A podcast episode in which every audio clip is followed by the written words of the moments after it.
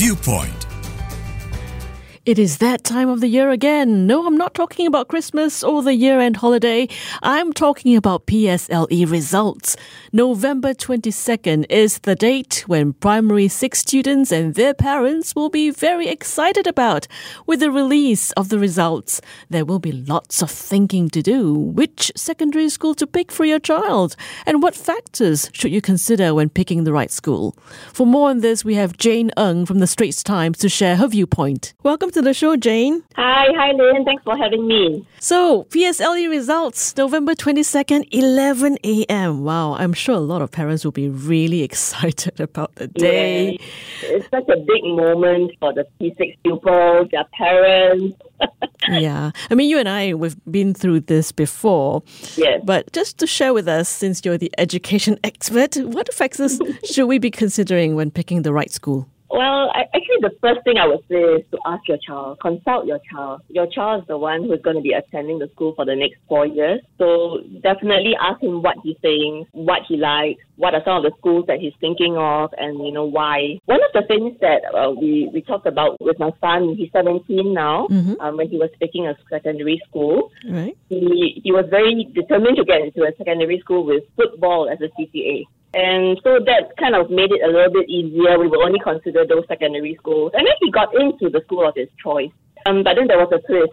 He, he tried to apply for the soccer CCA, and he was told by the coach, "Oh, um, our most of our places are filled by DSA kids, so there are only three spots left. I would not encourage you to put soccer as one of your choices." Oh. So it was it was a big disappointment for him. He went for another CCA instead. He, he picked rugby.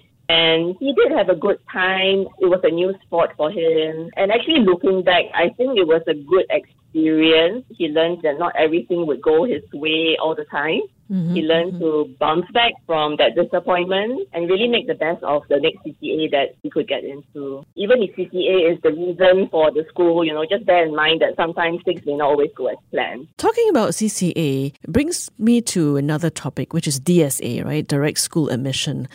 By this time, I'm sure many students would have preliminary letters which would allow them to choose certain schools to go to. If you have been offered a place in a school and you have accepted it, then I think um, you will go to that school. You don't actually have to make another choice after the results are out. Do we know Yeah. if more students are going through this route this year? I think in the last few years we have seen an increase. We've done new stories on it. Yeah. In terms of um, the full subject based banding, what does it mean for children taking the PSLE this year and beyond? So basically, apart from your schools, your specialized schools, and the schools offering the integrated program next year, all the other schools, which is about 120 schools, they will offer full subject-based banding.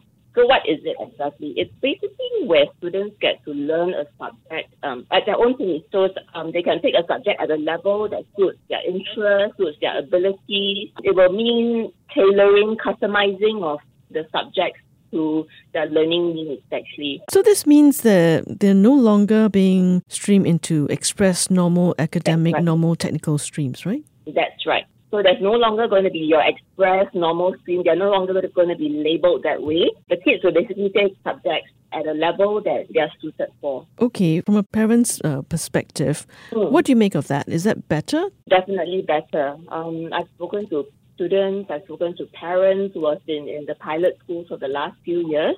And the remove of the labeling actually helps them in their confidence. And when your normal acad kids can take subjects at an express level, it won't be called all these next, all these labels next year. When they can do it at a higher level, um, it actually boosts their confidence. And the teachers say that as well. They see that on the ground. And some of them may even do better than their express friends in that particular subject. So actually, the full subject-based banding has already been piloted for the last few years.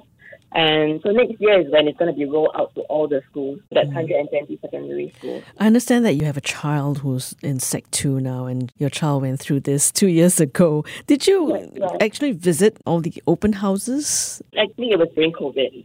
Ah, So, yeah, that's no, right, that's did- right. We did not. But um, so what I did was to base it on her interest. She, she, she enjoys being at home a lot. She enjoys having a lot of time to do her hobbies. So one of her first criteria when it came to taking a secondary school was to go for a senior home. Um, so that's where we started. We looked at the schools around our home. I also looked at her interest. She enjoys art. There is a school near home that offers the art elective program. And so that was the school that we aimed for. And thankfully, she got in and she's enjoying herself now. What advice would you give to kids who only have one school in their minds? Mm, say, you know that phrase, bloom where you are planted.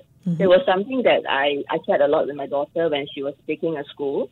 So we weren't sure that she would make it to the school that we were aiming for. And I kept emphasizing how important it was for her to bloom where you're where she's planted. So basically it means that make the best of the school that you are posted to because mm. really there are opportunities everywhere. It's really up to you to do your best in it. It is a big milestone for a lot of our students in P6, and I'm sure some would be quite disappointed with what they will receive. As a parent and an education journalist, what do you think students and even parents should be mindful of? I'm actually working on another story on that to come out next week. Okay, okay. on how actually kids who may not make it to the integrated program, who may not do very well at the PSLE, they actually go on to do very well at the O level. Hmm. And they perform equally well as those from the integrated program at the A levels or the international baccalaureate diploma level. So actually it really means that they are late bloomers, they are kids who develop later. Don't give up. Just make the best of the secondary school days and, you know, carry on and you never know how you will do in future. It's really what you make of it. So results come out on 22nd and then I think they've got until 28 to submit their school choices. Mm-hmm. And then the posting results will be out December 20th to December 22nd. How different is it this time around compared to the previous years? It's actually not very different compared to the previous years. The AL system has been in place. This will be the third year. And It has been quite stable and quite consistent compared to the past. So, like for example, for last year, more than 80% of pupils were posted to one of their first three secondary school choices. So, I think that's somewhat similar to the past. I would say think about the programs that a school offers. There's, apart from the CCA, consider the school culture, consider the subject combinations and subjects offered at the upper secondary level. The best school that your child qualifies for may not be the right one for him or her. You know, aim for a school that's most suited for your child. Pick somewhere where your child can thrive in the next four years, definitely. If uh, students and parents were to go to open houses at this time, what should they look out for? You know, open houses are actually a good chance to meet the teachers, the students of the school. So apart from just looking around the booths and admiring the CCA or the performances, take a chance to speak to the students and the the teachers or the principals. Ask about what kind of learning support um, the school provides. This is especially important if the child has special mm. educational needs. Ask the current students about their experience. You want to hear what they like about the school, what they do not like about the school. This will help you in the choice, in your decision. Mm. Ask about what a typical school day is like because some schools now start at 8 a.m. Mm. If that's important to you, then you might want to consider those schools. And also with blended learning now, the secondary schools have got one day of home-based learning every fortnight. Different schools may carry it out differently. So it would be best to check with the school that, you know, you're interested in. And really as parents, all we want is to see our kids happy, right, and thriving. Yes. So, you know, it's pick a school that will support your child. Okay, yeah. Thanks very much, Jane, for your time. Thanks so much, Lynn, for having me on your show. Jane Ng from The Straits Times. Viewpoint